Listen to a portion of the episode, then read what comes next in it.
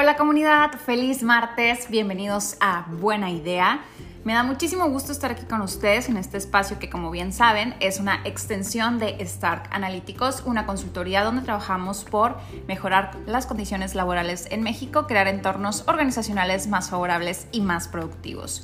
Yo soy Oralia Estrada, soy consultora en desarrollo organizacional y me encanta la idea, como les decía, de estar aquí con ustedes, como siempre, como cada semana compartiendo información que a mi criterio, a mi parecer y según las tendencias y las noticias, pues es de utilidad, puede ser de interés para ustedes.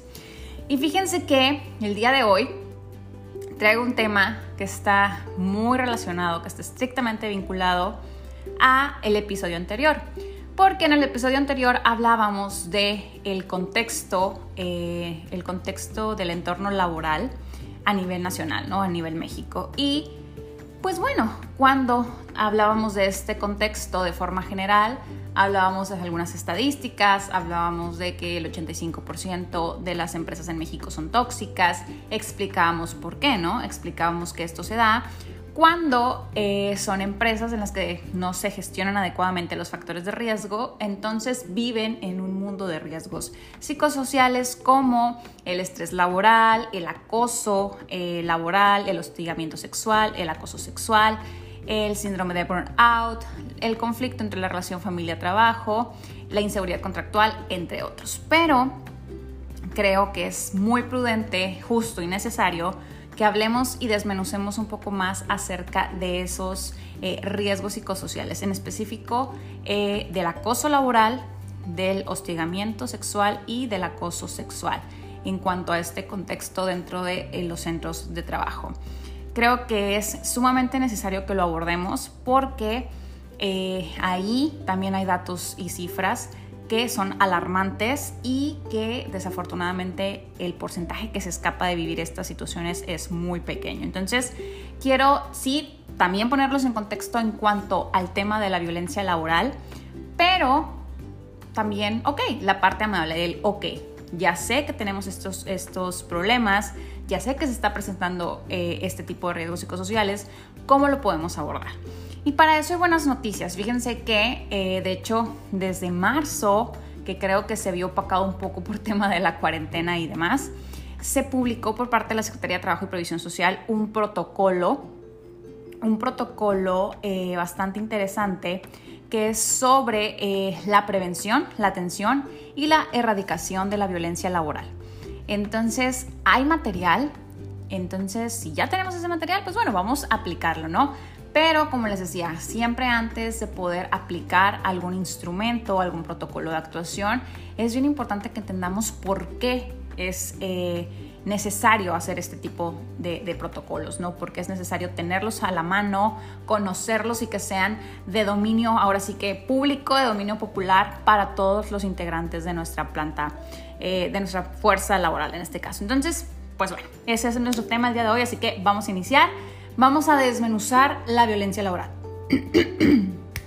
Les pido una disculpa por esta voz que eh, se me está cambiando un poco, yo creo que es el clima. Pero bueno, vamos a concentrarnos. La violencia como tal, le vamos a dar ahorita sus eh, específicas definiciones. Pero antes vamos a hablar un poco de lo que se vive en cuanto a violencia laboral en los centros de trabajo en México. Fíjense, la violencia específicamente, ojo, con las mujeres, ha sido visibilizada como nunca antes. Coincido y doy gracias a Dios por ello. Pero esto es en todos los ámbitos, ¿no? Iniciando por el familiar, pero también en las escuelas, en los centros de reunión y entretenimiento, en el transporte público, en las calles, en los centros deportivos e incluso en los centros de culto. El acoso y el hostigamiento sexual son violencias a las que las mujeres son sometidas de manera sistemática y generalizada. Esta información es directamente de la Secretaría de Trabajo y Previsión Social. En el ámbito laboral, específicamente en esta área, a pesar de que, ojo, el 39% de las 55.7 millones de personas ocupadas en México, que son, pues en este caso son mujeres, en vez de un clima de respeto, existe una atmósfera de violencia en su contra, cargado de situaciones que resultan violentas, tanto de manera horizontal como vertical en el día a día. el trato con superiores entre pares y con terceras partes han reportado de forma casi generalizada incontables situaciones de violencia laboral contra mujeres. Según el diagnóstico de hostigamiento sexual y acoso sexual en la Administración Pública Federal 2015-2018, elaborado por la Comisión Nacional de Derechos Humanos, de 402 víctimas que reportaron hostigamiento y abuso en instituciones, el 94.53% fueron mujeres. Por otra parte, la encuesta nacional sobre la dinámica de relaciones en los hogares, esta es en DIRE 2016, reveló que el 26% de las mujeres que trabajan o trabajaron alguna vez han experimentado algún acto violento en el ámbito laboral principalmente de tipo sexual o discriminatorio. Además, sus principales agresores fueron en mayor medida compañeros de trabajo. Acoso sexual laboral, con 35.2%, seguido por los superiores jerárquicos, hostigamiento sexual laboral con un 19.3%.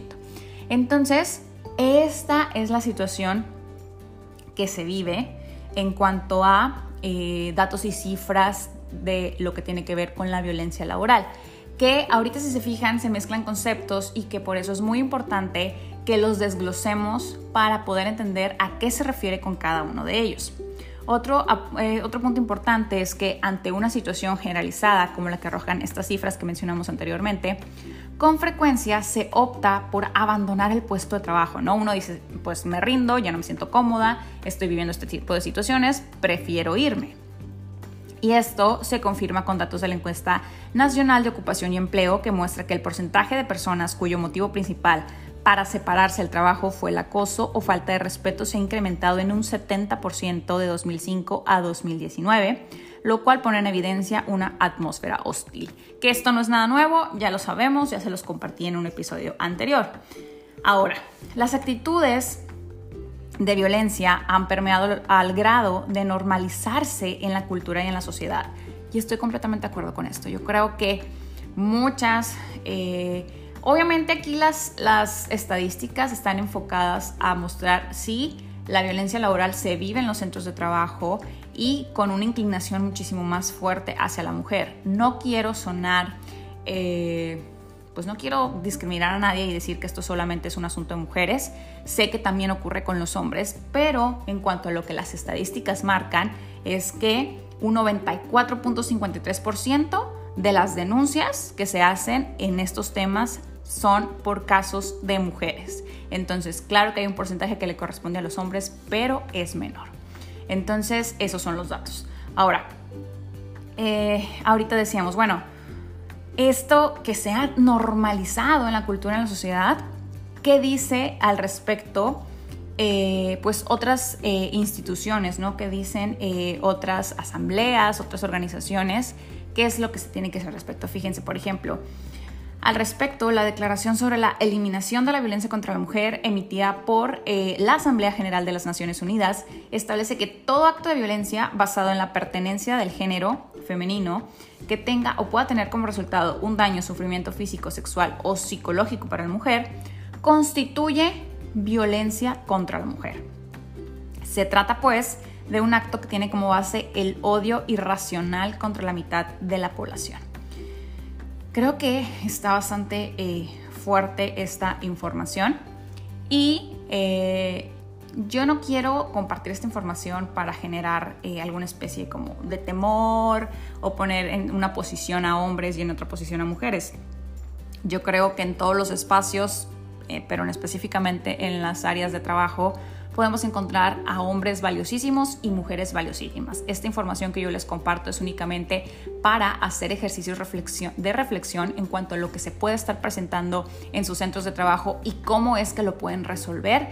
Y además, eh, que en este caso la Secretaría de Trabajo y Previsión Social nos da herramientas para si esto se está presentando, ok, puedes apoyarte de este tipo de materiales.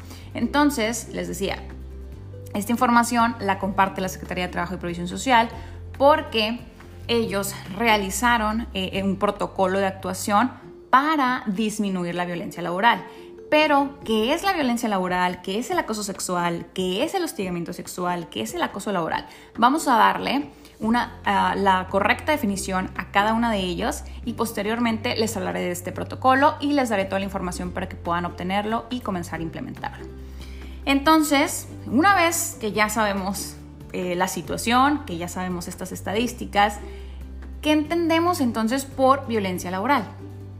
La violencia laboral es esta que se ejerce por las personas que tienen un vínculo laboral, naturalmente, independientemente de la relación jerárquica consistente, eh, esto consiste, perdón, en un acto u omisión de, en abuso de poder que daña la autoestima, salud, integridad, libertad y seguridad de la víctima e impide su desarrollo y atenta contra la igualdad. Ojo, esto puede consistir en un solo evento dañino o ser, eh, ahora sí que, una serie ¿no? de eventos. Esto así se conforma o se estructura el concepto de violencia laboral. La violencia laboral la podemos dividir en dos rubros. Uno, que es el acoso sexual y hostigamiento sexual, lo cual se expresa en conductas verbales, físicas o ambas relacionadas con la sexualidad o con fines lascivos, ¿ok? Entonces, eso es lo que entendemos por acoso sexual y hostigamiento sexual. ¿Cuál es la diferencia entre acoso sexual y hostigamiento sexual?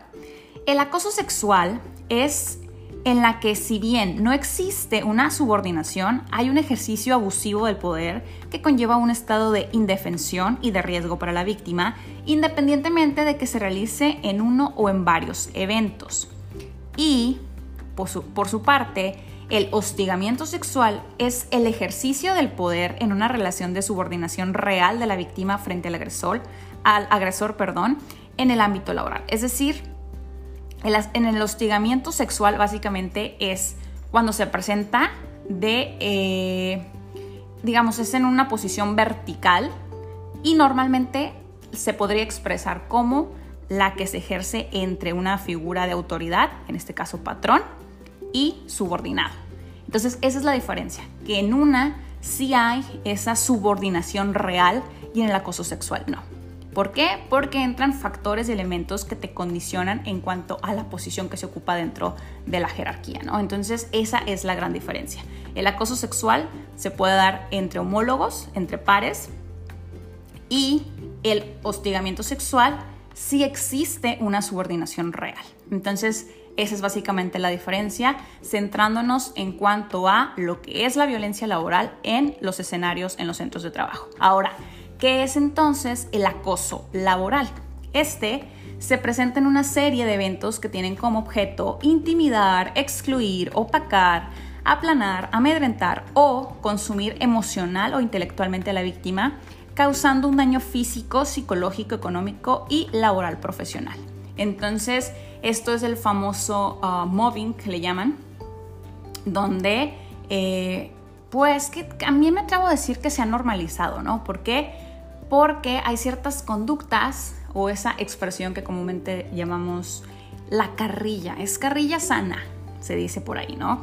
Pero ¿cuál es el límite de la carrilla a convertirse en acoso laboral? Yo creo que ahí hay una línea muy delgada y que tenemos que ser muy cuidadosos. ¿Por qué? Porque eh, ser eh, o tener ciertas relaciones, digamos, un poco relajadas, de cierto nivel de compadrazgo, si se puede decir así, eh, claro que te pueden ayudar a fomentar a que el trabajo pues sea un poco más eh, alegre, que te motive un poco más. Sin embargo, cuando esa carrilla, si me puedo, si me permiten el uso de la expresión y el término, sin embargo, cuando esa carrilla eh, ya está lastimando o afectando emocional o psicológicamente al otro, es cuando pues se pone en, a toda asta ¿no? la bandera roja de, ok, vamos a hacer un alto y tenemos que hablar con nuestros colaboradores sobre estos temas y sobre todo de la posición que tiene la empresa en cuanto al tema de violencia laboral en todas sus presentaciones. Entonces, esto es de suma importancia por muchas razones. Una, porque afecta completamente eh, el ambiente organizacional, porque afecta obviamente a la productividad, pero sobre todo porque es uno de los indicadores eh, que también te pide que, evalúe, eh, que evalúes perdón, la NOM 035. Entonces es de suma importancia prestarle atención a esto. Ahora bien, ok, ya sé que esto es muy común en mi organización. ¿Qué hay que hacer? Lo primero es hablar con tus colaboradores respecto a estos, estos temas, proporcionarles hacer una campaña de difusión interna con todos estos términos, explicárselos, que les quede bastante claro y mostrar la posición de la empresa eh, en cuanto a estos temas que naturalmente pues no es a favor de propiciar, que no es a favor de promover una cultura de violencia laboral. ¿Y cómo no la vas a, cómo no estás a favor de esto?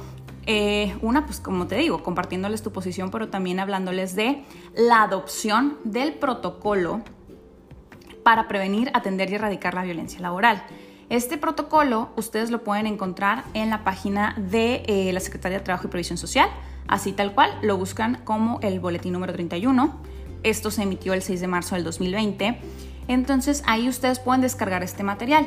Este material, así lo voy a decir muy, muy uh, de forma, a manera de resumen ejecutivo, básicamente te ayuda a que tú puedas estructurar un comité dentro de tu eh, empresa, dentro de tu organización, que son personas básicamente que son los vigilantes, ¿no? De, este, de esta situación, de este fenómeno. Y ante ellos, cuando ocurra alguna situación, se va a presentar una queja. Este mismo comité estará facultado para hacer entrevistas a ambas personas, a las personas que están involucradas en este proceso. Se puede llamar a testigos y se revisan ahora sí que la narrativa, evidencias, hechos y demás.